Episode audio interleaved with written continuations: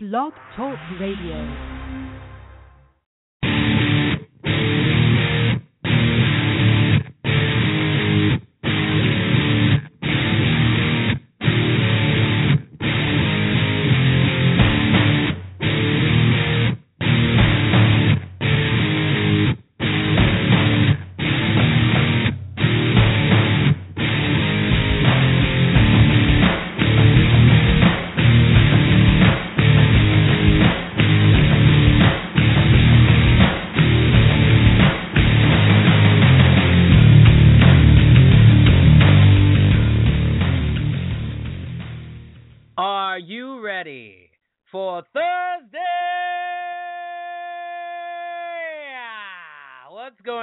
Everybody?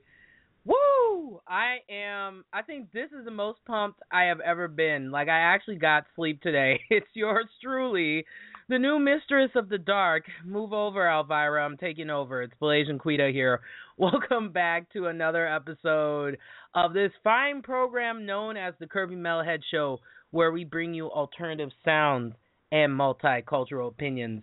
Today's guest, oh man, this is the most requested interview that I have ever gotten on this program. And who I'm talking about is Laina Dawes, author, cultural critic, just well rounded intellectual.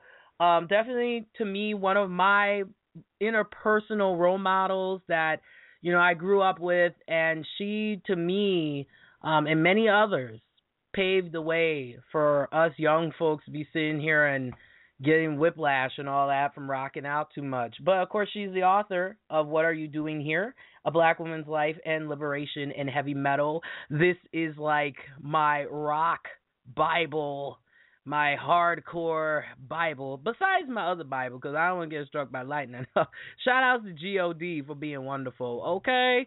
But that's besides the point. Let's get into some riot talk, shall we? So I have spent sleepless nights. Like I don't know what the heck is wrong with me. I have insomnia or something like that. But I have been really obsessed with this MMORPG, which is simply entitled Dungeon Fighter Online. This was formerly known as Mystic Fighter Online, and I can't, for some reason, you can use a PC gaming controller with this game, and I have tried everything. I installed the drivers on Microsoft's website for it.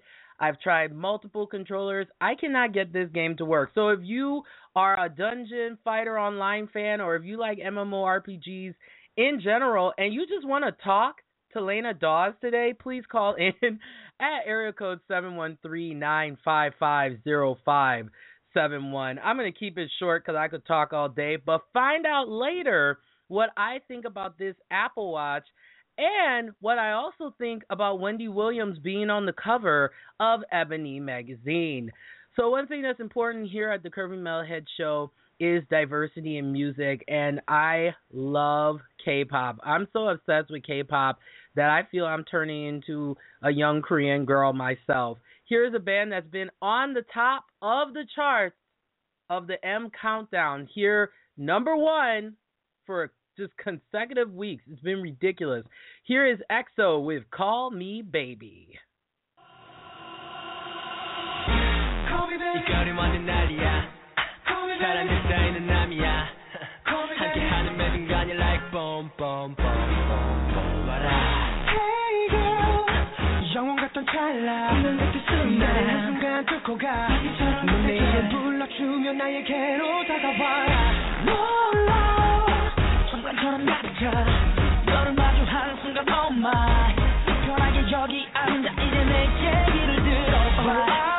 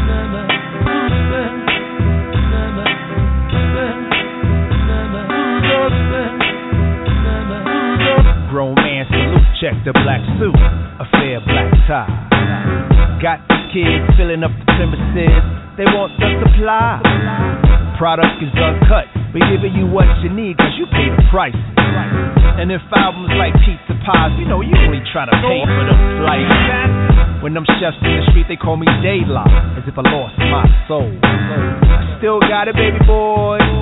Then the sound on patrol. Check the file, while we running international like no other. Me in the pics, rocking them New York Knicks and them Elmer Glue colors. They got it for two five, down, we got it for three baby. Cause you gonna get hooked off this verbal dope we cook, that's how it's gonna be, baby. It's digital onslaught, world we live, man. Get with it or get quiet. You stay home while we stay on that Nasir Jones, y'all. The world's our diet. When we glide the world, what we telling them? Still got it, baby boy. Within the loudest crowds, what we yell at them? Still got it, baby boy. Walk amongst the people, what they are saying. Still got it, baby boy. Those that thought they were equal, they demise saying. Still got it, baby boy. Young boys used out on the stoop playing punch buggy. Now we OGs driving. Limit whip 2016. Just watch, it's what we call perfect timing. The cradle is straight, the fridge got a cradle of steak. We dine like Thanksgiving. If you on seconds with nothing to share, then kill yourself. What's life worth living? Case studies say hip hop is dead, huh? I think I need to taste the pudding. Proof in it, God wasn't kidding when sales went from platinum to wood. Special affairs, who cares about the special effects, y'all? We like no others. Show respect to this grown man, ain't young fella. Recorded your mother. Now when I walk in the street, they call me Dayla, as if I lost my soul. I still got it, baby boy. Check the Nikes, baby boy. Overseas and domestic, current till the papers extinct. You like fossils in the wild, we live with God's child. Fuck what y'all think. When we glide the world, what we telling them? Still got it, baby boy. Within the loudest crowds, what we yell at them? Still got it, baby boy. Walk amongst the people, what they are saying? Still got it, baby boy. Those that thought they were equal, they demise saying. Still got it, baby boy.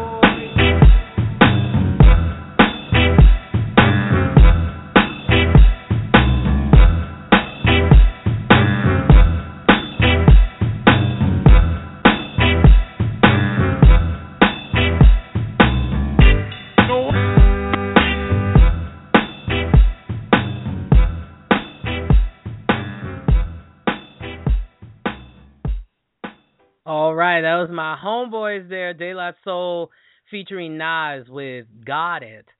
So yeah, you know, it just goes to show old school and new school can come together and make a beautiful mix. Before our guest comes on today, let me tell you a little bit more about Laina Dawes. Laina Dawes is the author of What Are You Doing Here? A Black Woman's Life and Liberation in Heavy Metal. And this is Laina's first nonfiction book and first nonfiction general interest book to specifically focus on race, gender, and identity in metal, hardcore, and punk music cultures. She investigates how metal, hardcore, and punk music and culture can serve as a liberating and empowering vehicle for black women to express their individuality. Part memoir, the book includes interviews with black women in metal, punk, and hardcore, as well as their fans, musicians, and industry workers about their experiences in the extreme music scenes. I am so excited to have her on. And like I said, she is very influential to me, um, being interested in the industry as well and I I have to say I, I've just been so great, just grateful um, that I was able. I came across her book actually by accident. I was just um, looking for black women in metal, and I was like, why are there not a lot of us? Well, apparently I was wrong. There are plenty.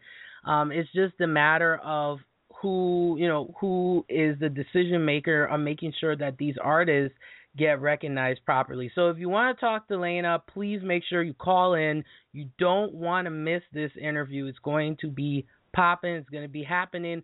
And once again, area code 713-955-0571 is the number so that that way you'll be able to have a chance to talk to her cuz she is absolutely wonderful. Here is a special remix of Ciara's I Bet featuring T.I. here only on the Curvy Metalhead Show. This is the remix. I bet you start loving me. I bet you start loving me.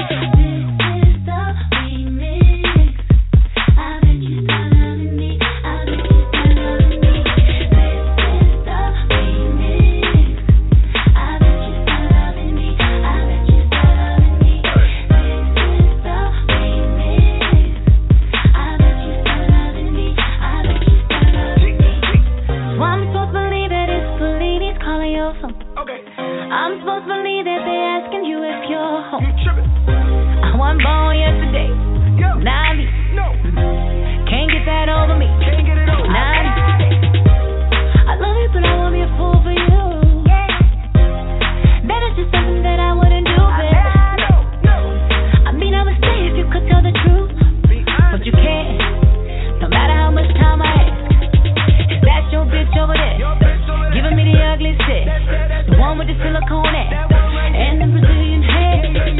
You ain't respect me, no, no, no, till I'm not there. See, I got you comfortable now, you ain't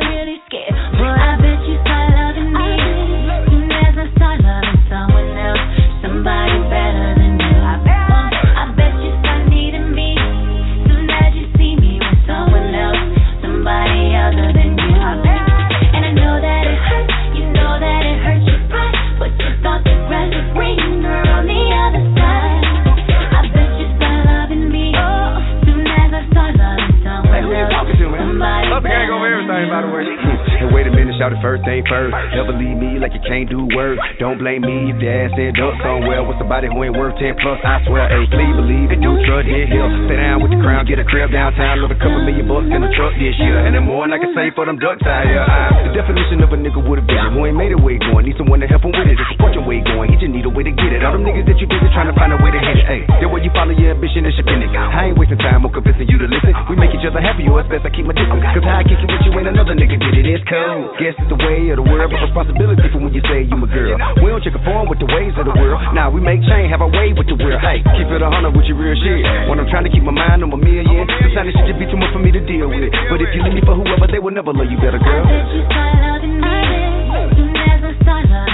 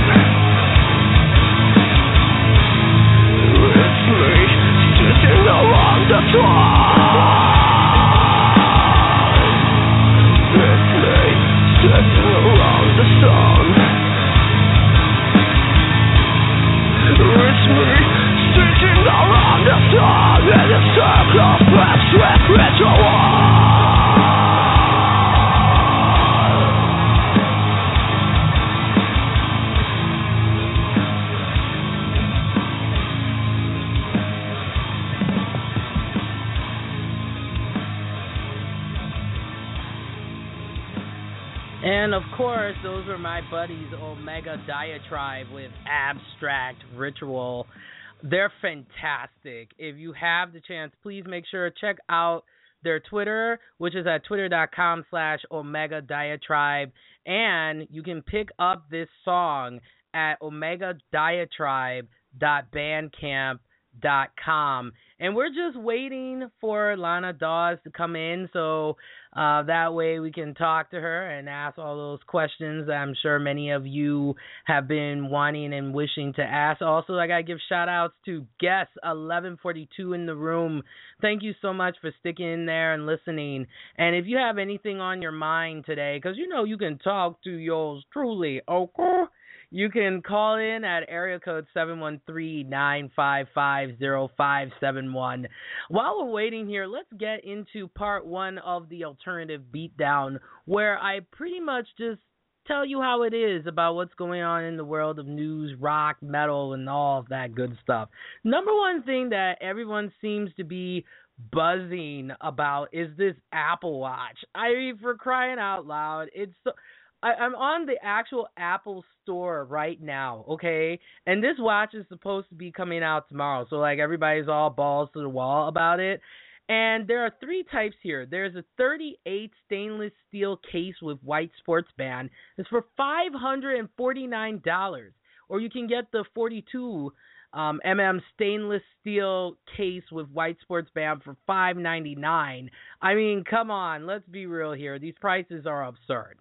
They're absolutely absurd. I don't see why everybody's making such a big deal about this Apple Watch. I, I mean, personally, for me, I feel like it's just like the gear.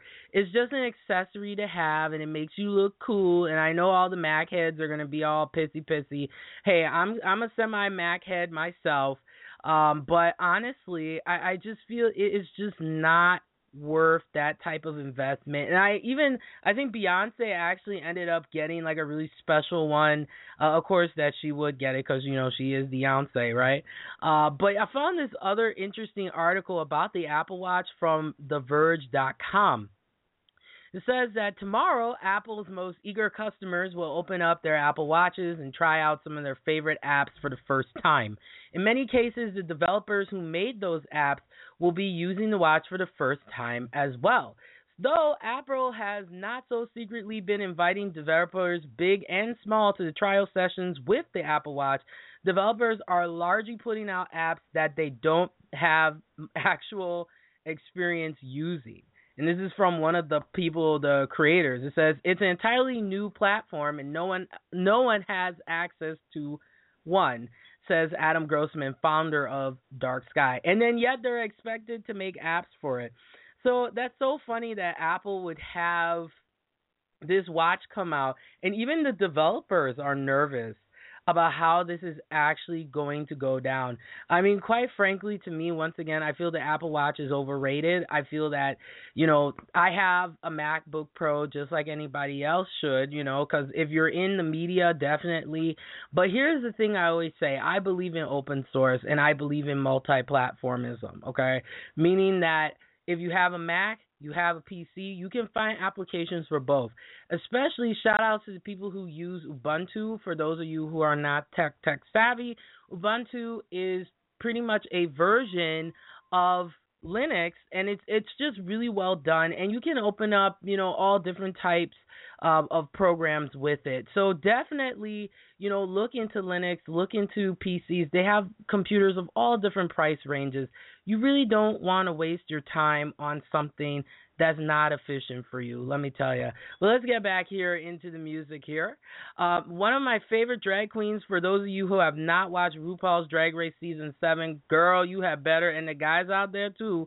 Anybody who's listening, you gotta watch this program. It is crazy. These queens came for blood. They came to play for season seven, and I am glad that Milwaukee's very own Trixie Mattel is back at it, and I I feel she's gonna be in the top three. And if she gets screwed over again, I'm gonna be super pissed because she's really talented. I didn't like some of her outfits at first, but she has this very unique type of drag. Um, she describes herself as looking like a Muppet in drag, which I thought was really hilarious.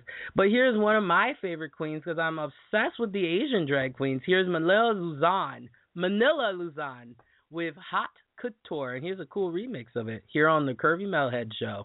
Welcome, welcome, welcome to it being exclusive.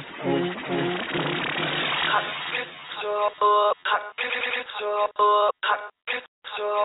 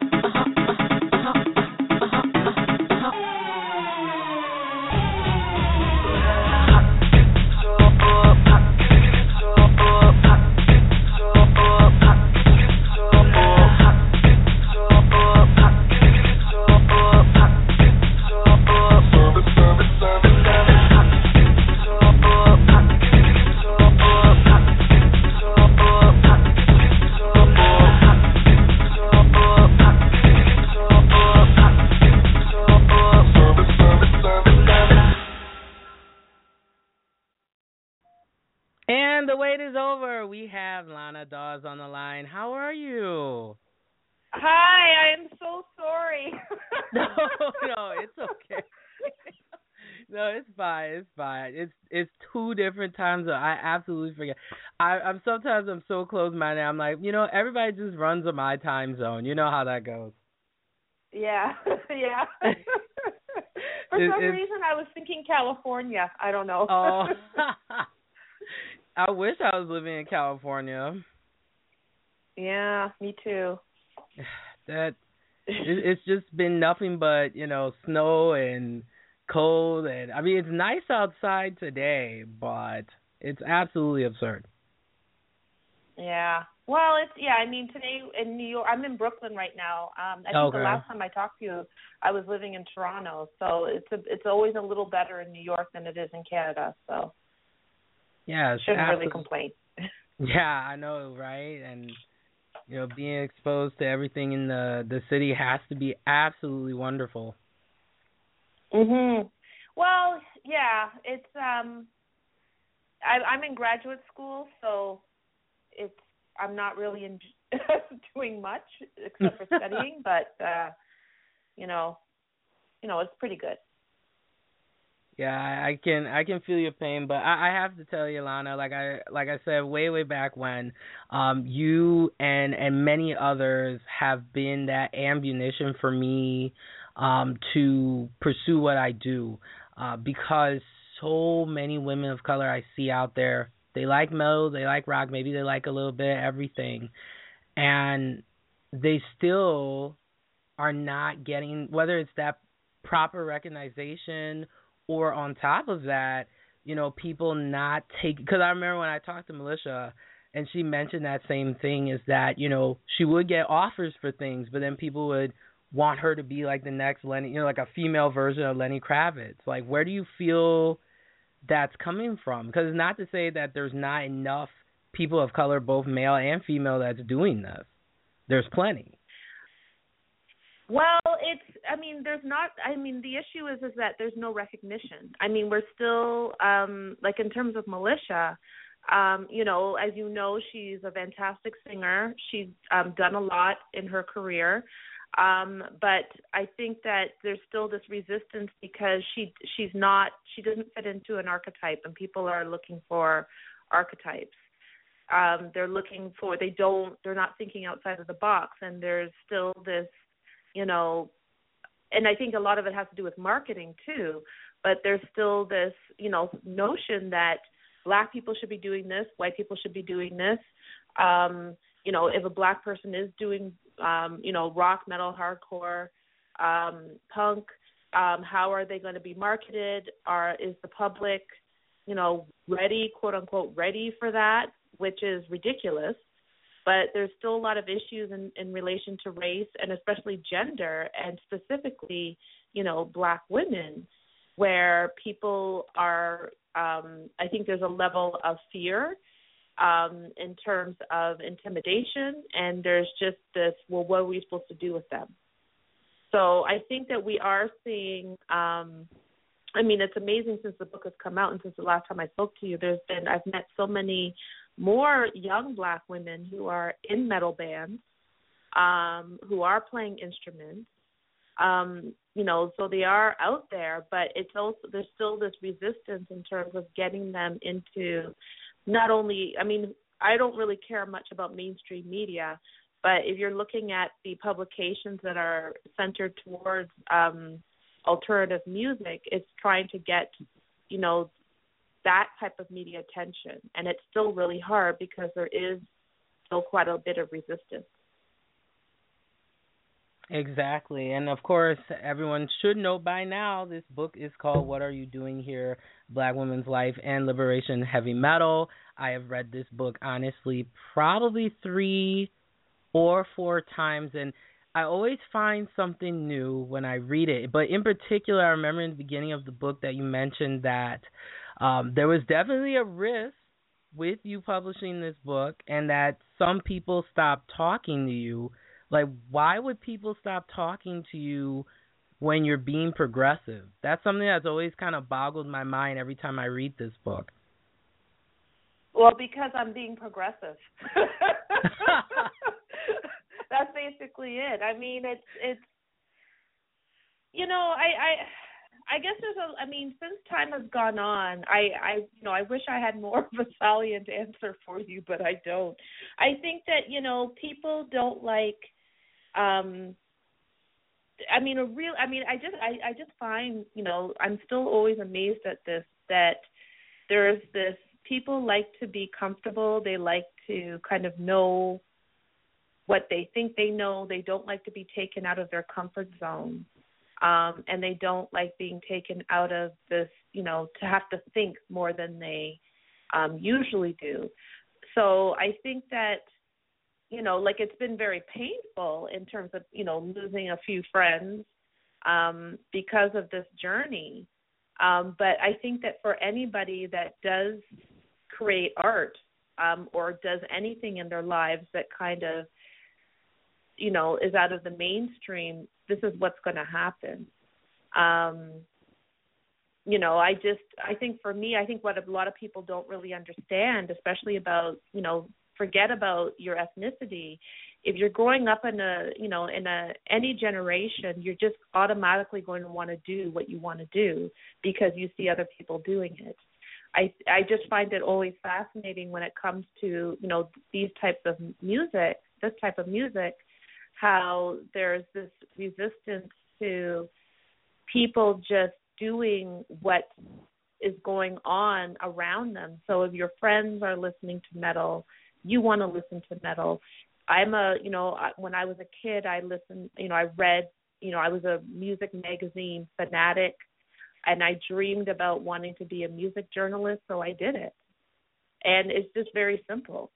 You know, I I don't think in some ways I'm doing and also I had a question in terms of why am I always the only black woman at shows and whatnot and so I wanted to kind of answer that question. So I don't really think I've done anything completely out of the box.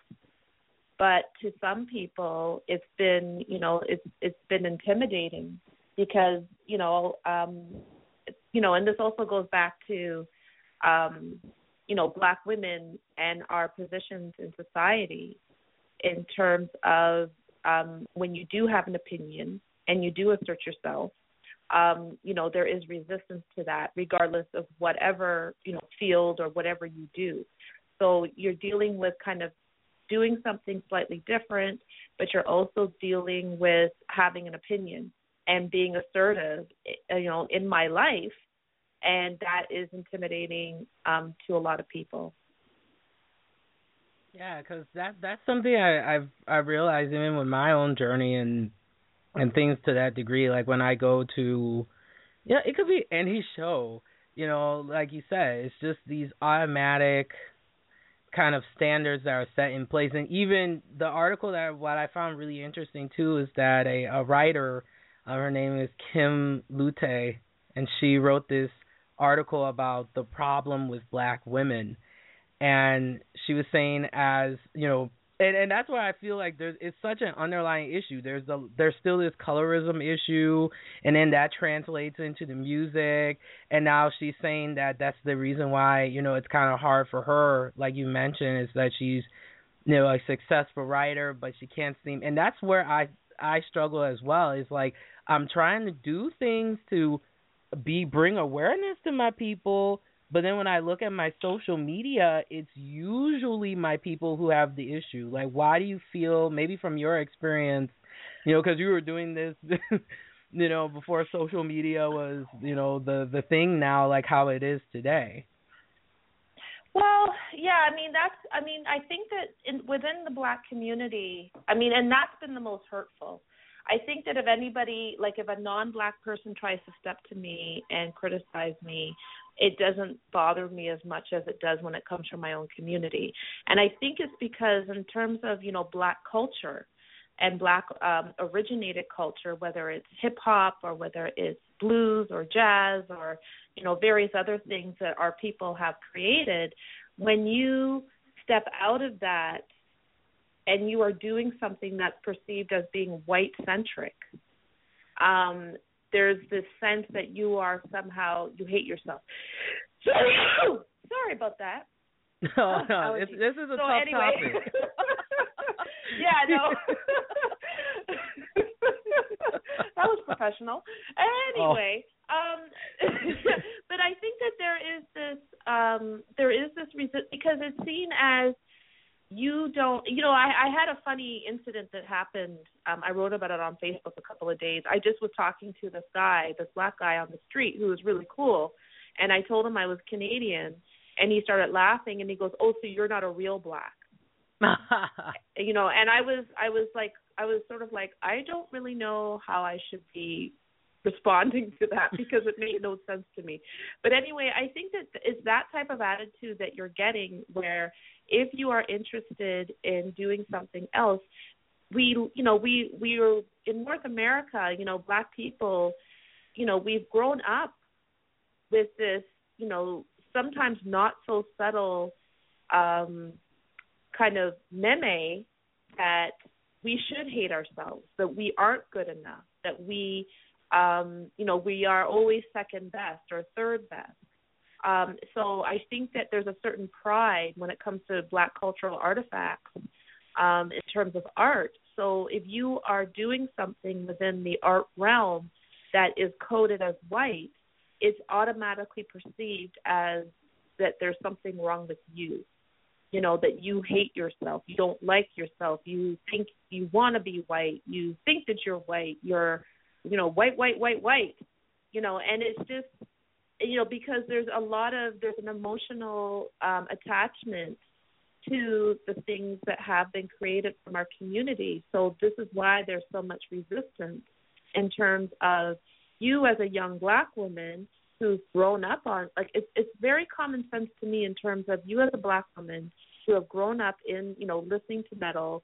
You're creating your own projects because this is what you grew up on and this is what you love.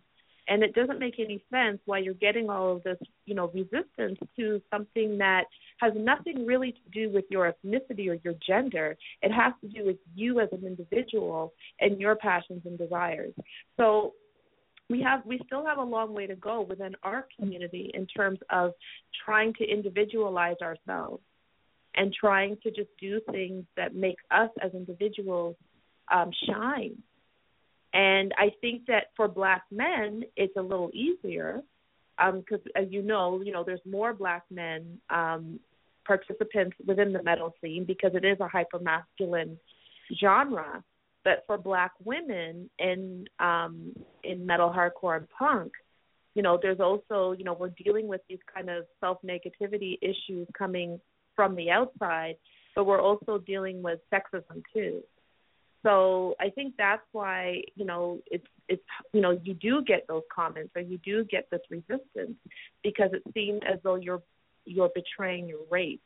But i think also we also have to stop and I mean, this is something that um, I think we've seen over the last five or six months when we're dealing with Michael Brown and Eric Gardner and all the other, you know, African American men and women who have been killed by the police, is that when we as black people are talked about from the other, is like we are perceived as a monolithic entity. But the black community has adopted that practice into thinking that we are a monolithic entity, that we all are exactly the same, and that we should always adhere to a certain um you know archetype so we you know so we don't embarrass or shame the race so that is also like we complain that the media has done that to us but we are doing it within ourselves and that's what brings up issues of colorism and you know um racially uh you know uh kind of as as black women dealing with race, uh, sexism and racism is that we are kind of policing ourselves because we're so used to being policed by the outside world. Yeah, that's honestly that's exactly you know how I feel because it's like in one step myself being a grad student as well um I tell myself, okay, I'm you know I'm doing this because I really you know I not only enjoy the music, um you know, but at the same time, like you mentioned, it's that rock and the hard plays. I mean, there are shows like Love and Hip Hop. That whole entire program people have protested it and said, "Oh well, you know, this show is not appropriate," but there's still 10 to 20 million black people, you know, still watching that show and endorsing it. So it's kind of like when you're a scholar, it's you're taking two steps forward, you're taking two steps back, you're taking two steps forward, and then you continue kind of playing this, you know, this game until eventually people, and that's what I feel is starting to slowly happen now. Like people are starting to see, like, oh, yeah, we should have more people of color at the Golden God Awards, and we should have you know these type of platforms but then what i and this is something i, I want in particular oh and of course, uh, her call got dropped. She'll definitely call back in. But please, please, this is a serious topic, people. Call in area code seven one three nine five five zero five seven one. We're talking to Laina Dawes, of course, and she is back here. Hello. it's one of those days. It's okay. Yeah. so okay, so you were talking about Love and Hip Hop, that yes. show. And so and what were you? Yeah. Well, yeah, like oh, how do you sorry. feel about that? Because like for me, I feel that this is a show that black people complain about. Other shows like Sorority Sisters, which got taken off of the air, of course, because you know people didn't like the the perception. But there's still this 10 to 20 million you know audience which still a high majority are black viewers, you know, and they watch these programs and then now they're starting to slowly see that okay, well black people can look, you know, outside of that. But what do you feel is the core to why we continue having this well I like to call it ratchet TV because that's really what it is. Well, because it sells and people make money. You know, I mean, if you are, it, it sells and people make money. I mean, I think I always look at it as why, in order for shows like that to exist, you've got to get people on those shows. So if if people didn't, if people were saying to themselves, "Oh, you know, I don't want to be on the show because I'm going to look like an asshole," then you wouldn't have these shows right? So I mean, I think that you know, but people want to be on television. They want to get paid. Um, we know that minstrelsy, buffoon, black buffoonery sells, and so you know, and so it's just that this is why they exist. And I think that in terms of the um, viewers, it's a good question because like I can't even watch Empire. But I wrote a I wrote a piece um, on Empire um, when it first came out, and I was uh, critical of it. Um, and I got a lot of flack from people I know because they were like, you know, how dare you? And I was kind of being perceived as being uppity, but I'm just sort of like, I just think that it's just, you know, rolling out the same negative racial stereotypes and buffoonery that I think that, and there's more diversity within black communities. Why don't we see shows that show the diversity instead of just going back to the same tired racial tropes? But those racial tropes sell. And I think that also in terms of black viewers is we are so happy to support black faces on television that people will just blindly watch and blindly support these shows simply because we are on television. So they're not too too concerned about like they might be sitting at home saying, "Well, I'm not a character on Love and Basketball or Love and Hip Hop. Um, I'm not like that." But I think that you know it's, and I guess this is the contradiction between being perceived as a monolithic entity, which is bad, but then also realizing that sometimes being perceived as a monolithic entity is good because there is this you know concern that we don't want people to like we know like we don't want people to watch these shows and think that we're all like that. But as a minority in a you know in North America it's it is perceived as saying this is all people can do and this is all black people can do in terms of entertainment on television. Um I think that there's a show that I just finished watching uh being Mary Jane on BET, and I actually love that show. Um, you know, um, because it's about a 40 year old black woman who's a, you know, um, she's, you know, she's not perfect. She has this career, and it's all about um, Gabrielle Union as the actor, and I actually think it's a really good show.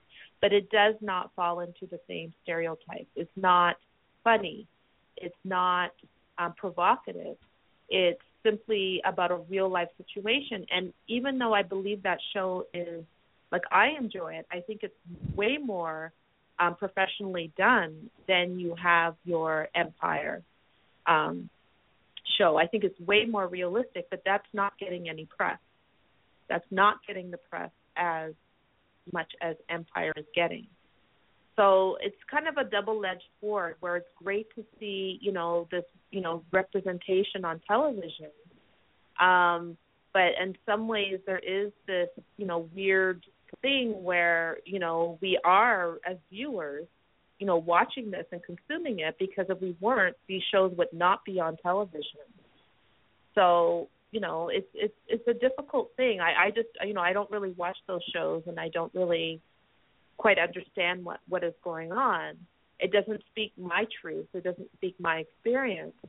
But obviously it's speaking, you know, people are enjoying it, but I think that it's also a little dangerous in terms of I'm I don't know. It's like like it's like Scandal.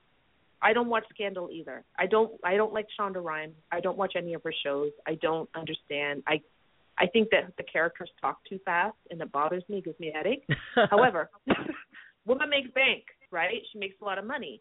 But I think so you can ha- but it's a soap opera and it's meant to be perceived in tongue in cheek and I understand that. I think the issue is is that there's more diversity in our communities and what is portrayed on television. And I wish people would put in some money and invest some time into looking at the other aspects of black people as individuals and putting that on television. Right. I would say the closest thing that I've seen so far um, that I actually liked was Blackish that that was probably the first show that I've seen in a while that tackles those type of issues such as, you know, people of color who are in different religious views or maybe want to practice um, you know, a faith that's kinda outside of, you know, things like Christianity, things like that. So I think like you said, it for me personally I feel the key thing that will change things around is if we have people like ourselves that get into those particular driver seats and produce. And you can produce. There are web series like I love Awkward Black Girl. You know, Issa Rae mm-hmm. is probably yeah.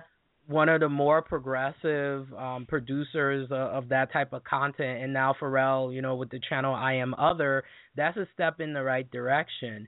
But like you said, it's a double-edged sword. It's like okay, smart black people doesn't make profit, you know, unless there's some it's always some kind of controversy. Like you know, I was watching CNN and they had you know Trinidad James on and they were talking about the N word. Of course, people are going to watch that. But if it were you know yourself or maybe some other people and we want to have a discussion about you know what's you know why are these issues happening or you know different stuff that's outside of entertainment people don't think that there's um a profit margin in it. So I think the only thing that you can really do is you just have to keep doing it, you know, just like what Rosa Parks did. You know, if she didn't say I'm not sitting in the back, you know, I don't think um the civil rights or a lot of these movements, you know, it's always that one person that or a couple people that change things around. So I, I think just like what you said, that would be the key to, to things changing. But that's just me.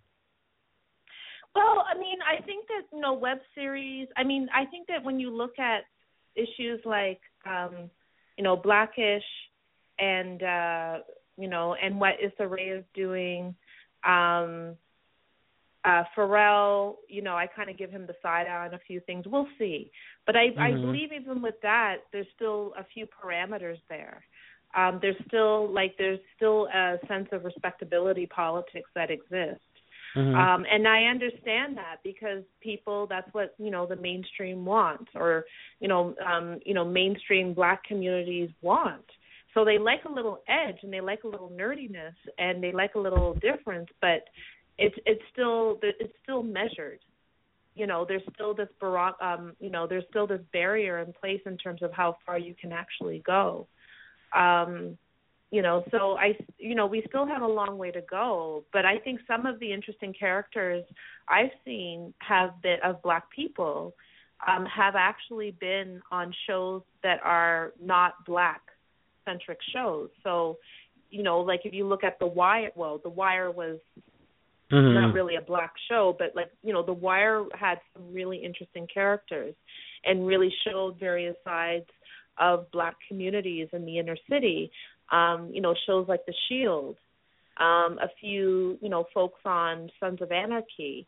Um, you know, there, there it's peppered here and there in terms of interesting black characters, and they're perceived as individuals and not like, you know, beholden to this, you know, the entire black community. So, you know, I think we still have a long way to go, but I do agree is that, you know, you have to, you know, continue doing what you're doing. Um, you know it's just it's just unfortunate why it has to be so hard you know Yeah. and i think the key is is just really trying to build you know support systems of people that are going to well have faith in yourself and have confidence in yourself but also build up support systems around you of people that will support you. You know and that's the best way to kind of you know you know um get through and you know continue doing what you're doing because it's not going to be easy. Um i think that you know i always you know maybe it's because of my age or whatever but i really think in some ways our society is going backwards Yeah. i think that you know ten fifteen years ago it wasn't you know we're in this weird conservative you know bent um and i think that there was actually more freedom more creative freedom for black people to do their thing um ten fifteen even twenty years ago than it is now which is unfortunate Man, no, I no, that's that's definitely what what I've looked at because like I look at you know things that were going on during my parents' time, and I look at stuff now, and yeah, there is this weird reversal of of conservatism going on, and I see that you're like all over the place. I mean, you know, you have people from all over the world consult you and talk to you. Like, what have you been? you know, doing recently. I hope you release a sequel to this book because that would be amazing. Well, I think that I mean, there's so much stuff that has happened um in the last year um that, you know, I I I I'd like to. I'm I'm working, you know, I'm doing my thesis right now and so that's a, definitely a continuation of the book. Um I'm focusing more on one specific area for my thesis and so I'm really enjoying that and really, you know, discovering a, just a ton of information um, from my my academic colleagues who are studying heavy metal. So I'm I'm really kind of stoked um, on the project I'm working on right now. But I I definitely um, think that there's you know there's a lot more to be written about. I think that what I'd like to do and what I haven't, as you know, as a graduate student, you know, time is of the limit. But I think it's also I'm always like really excited about promoting people and like promoting new artists. Um who because there's just so many black women who are doing really great things and they're actually really fucking good. So I think that it's really important to try and promote and and do what I can to shed light on people like Moshe, on people like Tamar Kelly. Um, there's a couple of new singers that have come out um, in the last well less than a year. Um, Foxy Phillips um, from Bleed the Pigs. Um, she's in a it's a grindcore band. Uh, Kayla Dixon. Um, there's a woman whose name I can't remember who's now the lead singer of this great doom band from Portland called um, Witch Mountain. So there's a lot of you know you're seeing more young black women coming out and doing their thing. So I think it's really uh, important. But one thing I did do this January on my um, Christmas break was I got the opportunity to. Um, I was actually offered um, a residency at a hotel in Manhattan for a night. So basically, they said, you know, here's a here's a hotel room, everything is on us, and just create something. So what, what I did was I in, I um, invited um, 11 black women who are uh, musicians, metal, hardcore punk fans, anybody that was um, involved in the alternative arts. There was a DJ there, um, journalists, writers, um, singers, um, and we just all like you know put them in a hotel room. And my friend Faith Pennick, who's a filmmaker, um, she uh, filmed the whole thing, and basically we just had a roundtable discussion on um, their experiences within the scenes that they were into and it turned out amazing. And I think that it was great because no one really knew each other.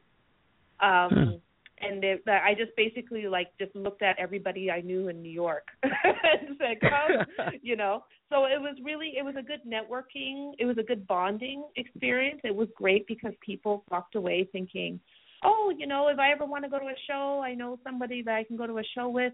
And it was a really positive experience where people felt um, that they could really talk about their experiences as Black women, their, their careers, their lives, um, sexuality, what's it like to be in the scene and dating in the scene. And so, you know, it's um yeah, so it's called Challenging the White Gaze, Black Women in the Alternative Arts. It's on YouTube. Um and it's you know, it's gotten a really great reception. And so um I want to do things like that in terms of building these black uh, communities um, of people who are really interested in, in something that's kind of outside of the, you know, black centric respectability politics bullshit. And um, and it's and I think it's really important. I just I'm always amazed at how um, you know people are saying, you know, I need this. I need this emotionally. I need my own community. I need to be around people who are into the same things as I am and are just as passionate as I am because in our real world, um, we are pretty alone. So yeah. I think it's really good to kind of build these communities. So, you know, I've been asked if I if I'm going to do another one of these events, and I will eventually, um, once the semester is over. but you know, but I it's something that I want to do is like really kind of move this issue into more of a visual format I think that because um, I I had a lot of you know white folks who saw the video who were like, oh, that's you know, wow, I learned so much I didn't know, and I think that you know the book has done well, but I think that um, putting a you know putting a face to a name really helps too in terms of letting people know that yes, there are people out here who are doing these types of things, and they're really awesome people and hopefully it will help break stereotypes about who you think should be fronting a metal band or who you think should be, you know, doing your tattoo or you know whatever. So you know that's just my little you know something that you know that was just a project that I um you know was very lucky to produce and edit. So hopefully we'll do another one of those soon. Yeah, I did have a chance to um to view that. It, yeah, it was great. Like it really it's it's even helping me because like anytime, you know, if I'm doing some type of research or I'm looking into it, you know, it, it seems there are the same four people that, you know, all these magazines, you know, Revolver Mag, all of them use and I'm like, there are got to be other people out there. So you know, from your book and and also you know from watching that, it's it's just kind of helped me because it's like I want to help the community out. You know, I'm really you know trying to do that because I don't want to end up being one of those to let's be honest here a coon DJ where there are women of color who have you know they have a metal show or they do a show that maybe might be half and half or a little bit of everything and they kind of play that off on they kind of get stereotypically labeled as being a coon DJ because most of the artists that they talk to are Caucasian, and I try my best not to do that, but it's hard. It's like I've reached out to some of these ladies and guys out there, and then they don't respond, or they feel I have some kind of weird motive. Like how, like how do you deal with that? Because that's been a challenge. I know for me and many of us young people coming out here trying to do this. Well, you know, it it is it is hard, and I had I I've had a couple of experiences with that myself, especially when I was working on the book. Um, I had another kind of vaguely weird experience um, with this guy when I was. It was announced I was co- going to the city to do this um, to do a talk, and this um, black guy was um like how dare you how dare you bring this up? You know you're making it worse for the rest of us. So you know you have this attitude from people who are they they they are afraid that if you talk about blackness then their friends or the people they associate with in whatever white centric scene they're in are going to automatically assume that oh my god the person's black. So so they don't like they don't like you know there's a resistance to talking about race and kind of focusing on let's say black women singers or black male singers you know and some musicians and some artists and people in the industry rightly so want to be perceived by their on their individual uh, talents and traits. They don't want to be pigeonholed into what they think is you know the you know um this ghetto. You know they don't want to you know but so there is this saying well i don't want to do this or i don't want to help you with this because i don't want to be seen as only being black. And they're re they're reacting to unfortunately what is you know what is real which is you know um people thinking that you know you get five black people in a room and all of a sudden some shit's going to go down. And they don't really want to do that in terms of their um their career or what they want to do they want to be perceived. But i always say this it's like you know i remember in the book i talked about this you know when i was doing the research phase um in toronto i saw this girl on the subway and she was all you know dressed like a punk and whatever. And i thought oh she must be into the music. And so i i sent gave her my card. She gave me her information and i emailed her you know the next day or whatever and to make a long story short she was like well i don't want people to know that i'm into this type of music. Like no you know she her like she you know it was basically there was this resistance that she can dress a certain way but if she listened to the music and people found out how deeply it resonated with her then she was going to be ostracized. But my whole thing is is that but you're out in public dressed like a punk so what do you think people are going to think of you now? Like what is the music you listen to going to you know, it, it just didn't make any sense to me, but I was like, okay, that's cool, like whatever. Um, but it, it just you get people like that who are like they're so afraid of being outed and they're also afraid of what their white friends are going to think if all of a sudden you know we can bond let's say on our music but once you but once i start identifying myself as a black person and i and, and i publicly say well I want to help my community or I want to socialize or encourage other um, young black people to um, pick up a guitar or play the drums or whatever, all of a sudden, how they are perceived by their white friends or their non black friends is going to change and it's going to be negative. So it's a real issue. And I understand it because, in some ways, it's a very realistic issue because that's the way how our society is. But you're black. you know what I mean? and you know, and it's just like you might you might try and feel like you want to live your life under the radar. But you know, if, as a as a young, you know, 18 year old Michael Brown can be jaywalking across the street, get shot by a cop, and have his body lying in the hot summer heat for four hours, y'all think that ain't gonna happen to you? Yeah. It don't matter. When it comes right down to it, it don't matter. So you might as well just be yourself, you know, because you cannot really change how people are going to perceive you. And you not wanting to assist or help out another person that's in the same scene as you is you're just hurting yourself. Because people are going to accept you or they're going to reject you. And, you know, and you can't be so worried about how you're going to be perceived. So it is hard when you're dealing with that, and when you, you know, and I think that, you know, it's it's hard to build these communities, and it's hard to, you know, get the support because you're dealing with a lot of baggage.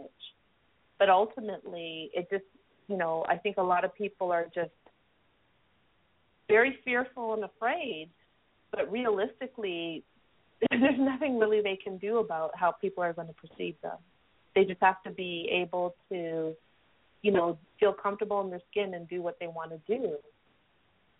And mm-hmm. understand that what you're doing is beneficial. What you're doing is beneficial and it's beneficial to them. It's not going to hurt them. It's going to help them. Right. And I feel sometimes too there there is a tad bit of hypocrisy, you know, like you were mentioning with the the first example. Like I see black goth kids, I see them and they're like, Oh, I'm not goth and I'm like, Okay, well what bands do you listen to? And then they, you know, list off, you know, certain bands and I was like, Okay, so because your white friends are around or whatever group of friends are around, you know you know deep down inside they're they're going to identify you as black because right now our society is pretty much saying, well, black is black, you know, and I, I just it, it that's that's the thing that kind of irks me a little bit is that it's like for me I I can't hide my blackness unless I you know spray paint myself, you know, a, a, a different color, you know, but even then there are still certain attributes that you know, people may find and be like, okay, well, you know, she's black. So at this point for me, I just maybe I'm maybe I'm maybe straightforward with it.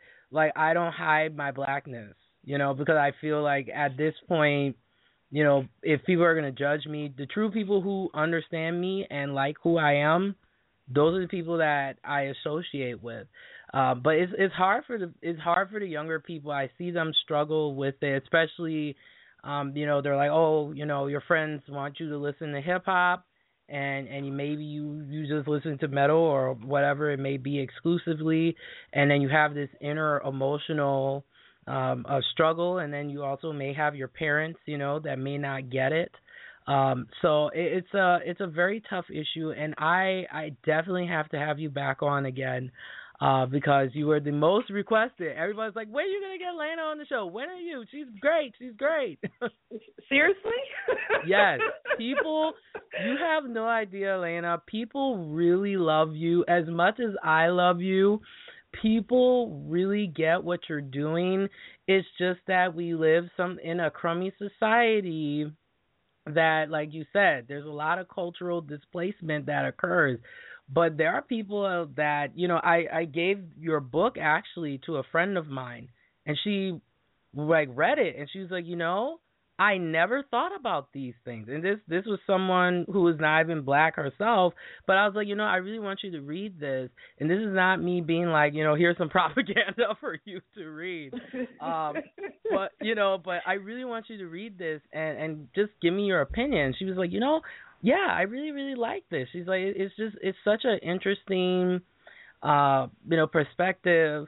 And now when she sees people of color now she has a higher respect and she's not making those same assumptions as as before. Like i get the same thing. Like people look at me and they're like oh you just listen to hip hop. And i was like well hip hop is a part of my life but hey i i bust out a metallica record. I listen to iron maiden and a lot of bands contact me and you know they're like oh they, it's a shocker for them that i'm black. Like it, it's they're expecting a white woman. Maybe they're expecting like full metal jackie or something like that but uh, i just it, it's a it, to me i take it as an advantage. I don't even care at this point. Like if i, I if someone whoever wants to work with me i work with them. And then whoever you know doesn't they're like oh you're black. I'm like well you know what? You're missing out on something good. That's your loss well, yeah, I mean it's it's I think that it's it it still fascinates me. You know, it's very easy for people to assume, look at you and say, um, okay, you should be listening to this and this and this. But yep. it's just I just always say why. You don't we don't do that to white folk. Nope. We don't do that to white folk. But I think one thing that has to be mentioned, and I should have mentioned this before, um, which is an issue across the board in terms of alternative music, is that you know we have to also remember that. And I'm I'm working on my thesis. I was actually doing some research on this this week. Is this how you know, heavy metal, even rock and roll back in the day, all these genres that we're interested in are socially maligned. So there is a stereotype that's that's really based on um, the, the the music, the history of the music, um, who's perceived as a listener of the music. So, in terms of the black community, um, that's another issue where back in the 60s, and I think I talk about this in my book, where there was a resistance for black people even listening to rock and roll or Chuck Berry because there was this um you know respectability politics as to what the music represented and then as we get older um or as time went on you know now the music is also still social especially extreme metal which i listen to you know it's still socially maligned generally. So you're dealing with in terms of black communities is not only are you involved in like you know you're involved with white people but you're also involved within a genre and a culture that has always been socially maligned in general because you know devil worshipping, um, drug use, drinking, um, sexual promiscuity. There's all these you know issues that are surrounding how we perceive the the music culture in general. Um, but I think that you know it's just I don't understand people that can in this day and age can just look at you and assume that you must listen to hip Jesus Christ hip hop you know, hip hop's only thirty odd years old, you know, and it's just like, are we robots? Should we all be listening to the same? Should we all be listening to? I don't even know who's popular these days because I don't listen to it, you know. But I would say Kanye just, West and uh oh Lord, Kendrick. Lamar. Yeah. oh, you know, I just yeah, I'm just not into that. You know, I mean, I'm hip hop is a part of my life too. I grew up on it um, you know, when I was 11 or 12, it, it meant, you know, when Public Enemy and Run DMC and and all that stuff came out. I mean, it meant a lot to me, and it did make me understand my blackness, and it did make me proud of who I was. But so did heavy metal, and I grew up. I listened. I was a I was a metal fan before I was a hip hop fan. But I mean, I think people are just, you know, no offense to anyone, and I'm talking very generally here, but people are fucking stupid you know, really, because you can't you can't just look at somebody and say, oh, they must do this and they must do that, and because we're lazy and we don't want to really treat people or look at people or refer to people based on their individuality as they are as a person, we just throw these tropes on them.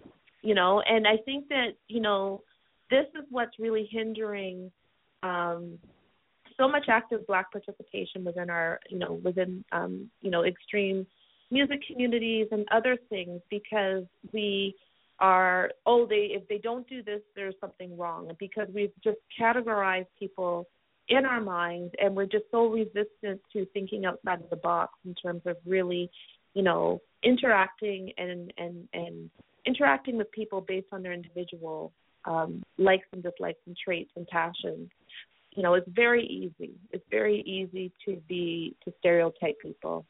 Um, but really, you know, this is really hindering active participation within the scenes, and it's actually and it's hindering awesome, awesome musicians and journalists and industry workers who are passionate about their music and want to work and are talented and will not get these breaks because somebody can just easily dismiss them because of their ethnicity and their gender. And that's that's very unfair.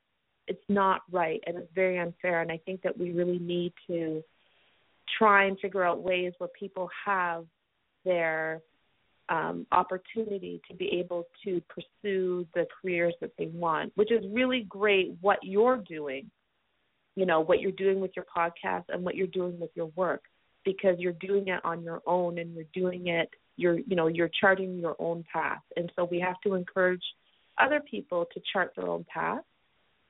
Because I can't I mean I'd be lying. I mean it we can make changes in the outside industry by being there by being present by being journalists by going to shows. But ultimately I think that sometimes we also do need to start our own thing and and bring people into the fold on our terms instead of waiting for other people to do it for us. Absolutely, because I I tell you when I go to shows, you know, uh, and that's why I like I, I always tell my mother the same thing. I was like, you know, I commend Laina so much because I experience what you experience when you go to these shows. You know, people want to look at you some sort of way, or you know, sometimes the environment can get um very hostile. So it's gotten to the point where you know, if I go to a show and I I honestly have to bring like a bodyguard with me, like two or three people because there are many times where people want to start a fight. Other women, I hate to say, some of them want to start a fight Mhm. or they don't want to Mhm. associate because they don't want to be seen as like I would say like a scene groupie and you know like I agree with you with extreme forms of metal out there. Nobody wants to really um touch it per se. And then if there is an opportunity, you know, I mean I get the same thing where like I present my show to somebody and then you know, someone will look at it and be like, eh, no, you know, she's whatever, whatever they want to find. And then what ends up happening is I'm like, look, it's honestly, it's your loss because you are not taking a chance on somebody who will be open. I don't know many black people, for the exception of you and maybe a couple handfuls of other people just from me being in the scene so far that cover extreme versions of metal without making it a religious issue or making it like the parental association issue, you know, and saying like you said the devil's music and things like that. So I think that's why social media it, it's so easy now. That's why I always tell these young kids ask me they're like, "Oh, how do you do this?" I'm like, it's it's something where you it's self application. You have to have some determination there, and you just have to do it. Go to those shows. You take a couple friends with you if you need that type of protection. You know, just in case you know something wants to go down. At least you have people there that are able to watch out for you. Yeah, but I also find too that I agree. Like I, that's what I've been. That's what I, I mean. I was asked this question um when the book came out, and people were like, "What, what advice would you give to people that you know what go to a show or whatever?" And I do believe that you know, um if you need to go in twos or threes to make yourself comfortable, then go. But one other thing too is that people are all talk, and people also want to intimidate you. So if you go to a show or you're, you know, you're getting involved in the scene and somebody tries to step to you, I found that if you, you know, if you stand your ground, they'll back off. Hmm. So, I mean, you have to remember that you might feel intimidated by going into a show, but people are just as intimidated of, uh, you know, of you. So don't let, you know, don't let being the only one um hinder you from active participation. I mean, it's just it's just crazy. I mean, we, you know, like you know, music is enjoyment and music is is um there for pleasure and no one should ever feel that they cannot do it because they're not wanted or do not belong. The music is created for you. You know, um, I also think that in terms of you know one thing that people they want to do get into like doing a podcast or you know doing a zine or writing for publications um, is yes be professional be very professional and unfortunately you are going to have to bust your ass you cannot half-ass it as a black person in in in the scene you cannot half-ass it. You're going to have to go twice as hard. Um you know i resent it. I had to do that for many years and i resent it. But i mean i also know that you know that you will be perceived by the work that you do um versus and your skills and your talent and your passion. I think that one of the problems with the extreme metal scene or the extreme music scenes in general is that you know it's like people are very judgmental because they think that you think it's cool. They're very worried about what the mainstream society thinks about th- these cultures. So you know they're very judgmental in terms of testing your your knowledge on whatever genre that you're interested in. So you need to learn your shit. You need to know your shit. And you need to know your shit not simply because to prove yourself but also to do a good job at whatever you do.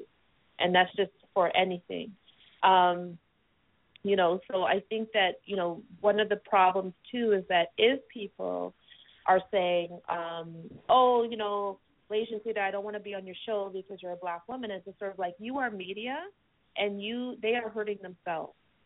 Like in order for these uh, scenes and these cultures to um, continue, we need as many people hyping bands and promoting bands and promoting music and and doing great reviews and really you know cultivating how awesome you know this scene is. It's not a viable it's not economically viable for people to be dismissing you or ostracizing you from participating in these scenes. It's just not a good business model, which is something that I just don't really understand. And you know, because I've had my share of bullshit from people, and I'm just sort of like, you're hurting yourself.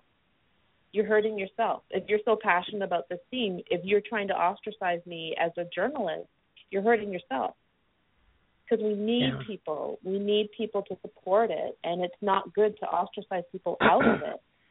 Doesn't make any sense, regardless it- of whether you have a vagina or not. Right. You know, doesn't That's- make any sense. that's the part that kills me the most is you know if there's a female fronted band people want to throw up a front you know people want to put up some type of you know like they're not as serious or they're not as legitimate as you know every other band out there. And i was like okay well let's say you know if this was an all white band okay then no one would have something to say. And if they did it wouldn't be as bad as I remember way back when when Wicked Wisdom was part of Ozzfest, and I would just read through the comments. It's like whether you like Jada Pinkett Smith or not, okay, that's your personal preference, but at least she was trying to do something, and just the comments people were uh were saying they were just like, oh, she's not authentic. She's I was like, well, how many bands out there I see performing, and I'm like, they're not authentic, but if I say it you know, then then there's an issue. Versus if Eddie Trunk or any of these other people say it, um, then you know it's okay. So that's that's always been a struggle. But like I always tell myself, and you know, like I said, when I, I found your book, it was on accident, but I honestly believe it was meant for me to read it. Um, because that would I was about to quit this scene. I like a lot of black women. I was like, you know, uh, this is crazy, you know. But I some I just kept going because I was like, you know what? If if someone like you can do this, and Militia, and you know, and Tamar-kali, and and Jean Grey, and a lot of these other women that do just fantastic work that they're finally getting recognized for. I'm like, I don't see if I I that I'm you know I can do this as well. If all these white girls out here can put on their weave and know be, be all like crazy and you know exactly what I'm talking about. And I even have mm-hmm. a quarter of the talent, you know, not even to make myself come off conceited, but like there are some of these girls I see these industry girls and I'm like, look, only reason why you're here is because you're a pretty face and you're a skinny white girl and that's why you're here. I don't see any time. But then when they see my work or they see your work and they're like, "Oh, you know, I th- oh, they're really serious about this." So, you know, to me that's why I I always respect what you do. I always, you know, I'm always reading and and just looking into all different types of researchers because it, it it's something that it needs to happen and it needs to to continue and that's why you know for me that's why I do it because I I have a love of the music but but I also just love that fact when people when I bust people's balls and and they don't you know they don't it doesn't match up for them that's always the fun part of doing what you know we do is we don't you know fit the the the demographic of of what people assume for this scene to be Well, well, yeah, well, true, but I just, I'm just sort of like, if you can't, no one, like, I think the whole thing is, is like, you know, come back at them and just say, can you justifiably tell me why I shouldn't be doing this? Exactly And they, and they're not going to have an answer for you. I No. think that, and I honestly do believe, like, look, I'm, I'm, I'm in my 40s, okay, and and you look um, fabulous by the way well, thank you, Black Don't Crack. Anyway, but you know, I think that it's it's you know like it's just like I'm gonna do me. I'm gonna do me, okay? Like, because there's no justifiable reason why I shouldn't be doing what I'm doing. I'm not gonna let some somebody I don't even fucking know tell me what I'm not, I should and should not be doing. Um, one thing I hated was, you know, I I've dated men in the past who have been who've tried to do that in terms of saying you should listen to reggae, you should listen to calypso, you should listen to hip hop, and it's it's it just bothered me to no end because it's like, um, you ain't paying my bills, you ain't paying my rent, you didn't bring me into this world, you don't tell me what I'm going to do with my life, it just makes no goddamn sense. Okay, so you ju- you just need to do you. Now, I think that you know it's you know in terms of authenticity, like in the Wicked Wisdom thing. I mean, I was really interested in that, and I think that it's funny because it's, I think a lot of it is, you know, um intimidation and resentment. You had an all black band, um, and the band was really good. I just I personally did not like the music. Mm-hmm. I did not like Wicked Wisdom's music. Um, but I think that in terms of who she got to be in that band, she had some amazing, amazing musicians. But there's a sense of intimidation um, because you're seeing people who have been perceived in society as being down, downtrodden um, do something even better than some of the white bands on that um, Ozzfest, you know, tour that year were doing. So a lot of that is, and then there's Jada, who's a Hollywood actress, and all that stuff too. Um, you know, so we're always going to have to deal with authenticity, but I think we always have to remember that while we're being judged or our authenticity is being challenged, you know, obviously there's a lot of issues um, that are are beneath that, where people are just sort of like, I want you to be under my thumb, and you are no longer under my thumb, and I don't know how to deal with it. But I honestly, as much as you know, um, you know, I've been talking, you know, doom and gloom. I mean, I wouldn't be in the scene if there wasn't support. I wouldn't be in the scene if there were there were not people who have who perceive me as me, as and they judge me on my work. Um, they don't judge me on the fact that you know I'm black and I'm a woman. They judge me on my work. If you don't like my work, that's fine, but they judge me on what I produce and I do believe that regardless of the issues that surround, you know, race and and music and you know and the stereotypes surrounding that, I do believe that you know within these scenes are the best people I've ever met in my life. They're the most, um, you know, some of the white dudes, some of my friends um, are the most open-minded, um, like comrades that you know I've I've had in my life. So there's a lot of positive things too. But obviously there's you know there's a resistance in getting to certain levels. Yes, there is that. But I think we also have to remember that we are part of a larger community and that community for the most part is pretty damn awesome. Yeah.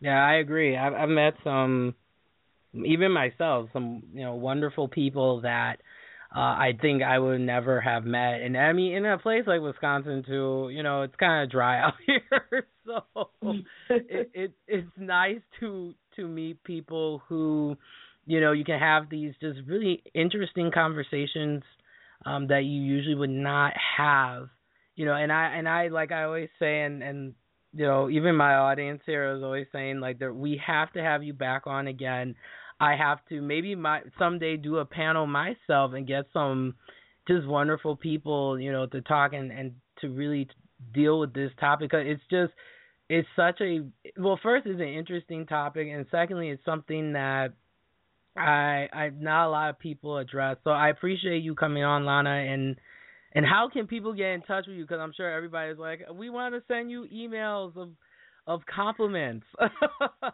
Well, the best, the, probably the best, the fastest way right now is to go onto Facebook um, and go onto the "What Are You Doing Here" um, Facebook page, which is yeah. So it's just "What Are You Doing Here" book. Um, you can definitely leave messages there. Um, I'm pretty, um, I respond pretty quickly. So, and you know, um, again, things have been a little you know, I'm hoping to do some stuff this year, but you know, with graduate school, it's um it's kicking my ass. But um but please, I think the Facebook page is probably the best place to also find out what events are happening.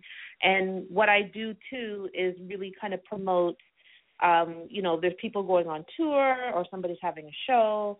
Um, you know, this is the place where you can find it and just find out when people are coming to your city um, I primarily promote, you know, obviously black women um, musicians. If there's any albums coming out or anything that I've, you know, I find out about, everything kind of goes on this page. So yeah, definitely go to Facebook.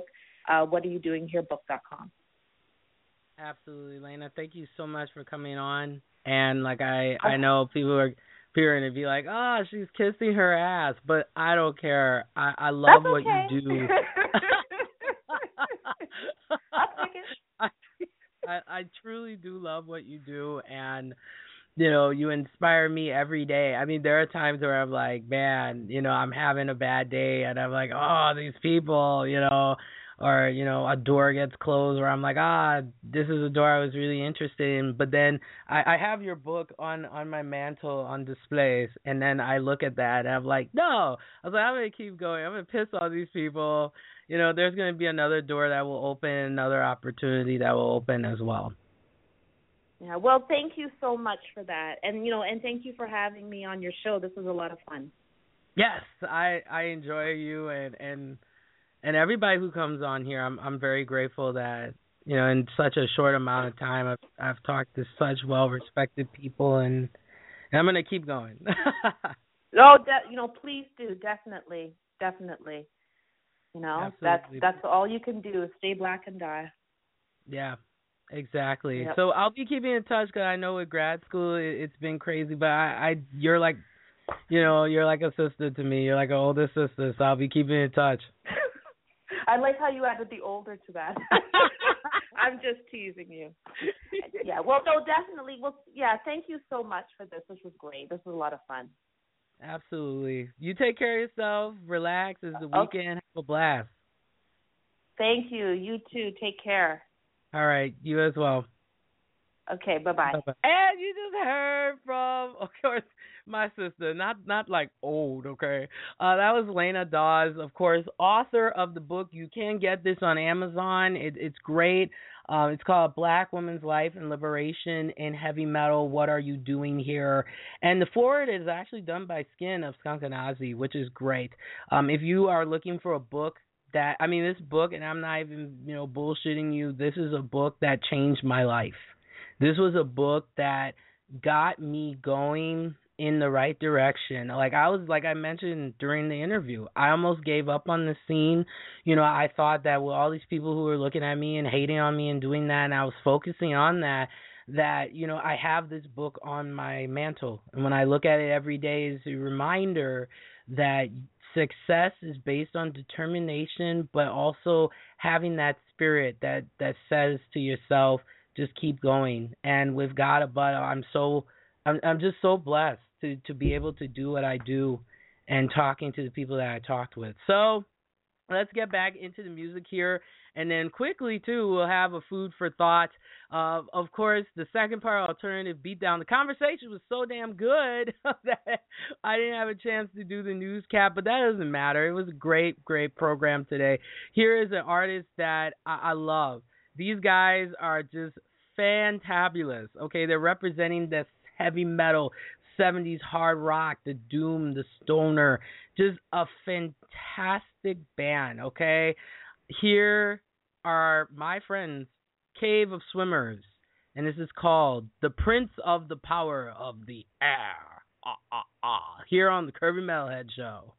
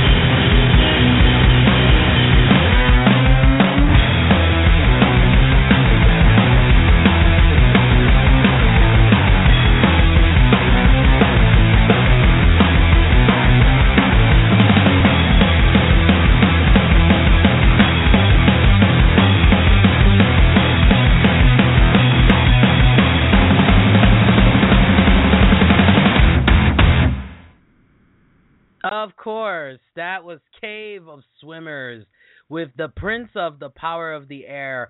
Such a great homage to like 70s rock and metal and and I love the fact you you definitely get that system of a down feeling with this band and and I've always loved bands that just ah that just make music fun.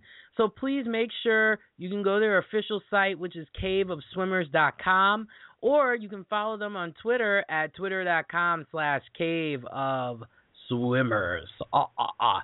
So I like to leave you these last couple minutes here of a quick food for thought. Laina mentioned during the interview this idea that, you know, you're not black, you're you. And I think that's such a crucial thing that really resonated with me today is that at the end of the day, you have to not give two craps what people think about you. Because when you care about what people think about you, then you're going to have a crappy life. And I unfortunately spent, you know, a good chunk of my life caring what people had to say. So today's artist is definitely someone, the last artist that I have, of course. ah, talk it, talk it, right? Um, but the last artist I have today is someone who is definitely familiar with this issue of just, you know, she struggled to be herself and now she is. Of course, she, you know, can be ratchet at times, but here's some new music for you. Please make sure you can follow me on Twitter at twitter.com slash curvy metal. I also have a Pinterest at pinterest.com slash curvy metal. My Facebook fan page, which is facebook.com slash curvy metal, or you can follow me as a friend, which is at facebook.com slash Quita. And you definitely don't want to miss out any of the cool tidbits of the Curvy Metalhead Show TV program, which is at youtube.com slash user slash Quita. And here is K Michelle with Hard to Do. And remember to stay classy and don't be trashy.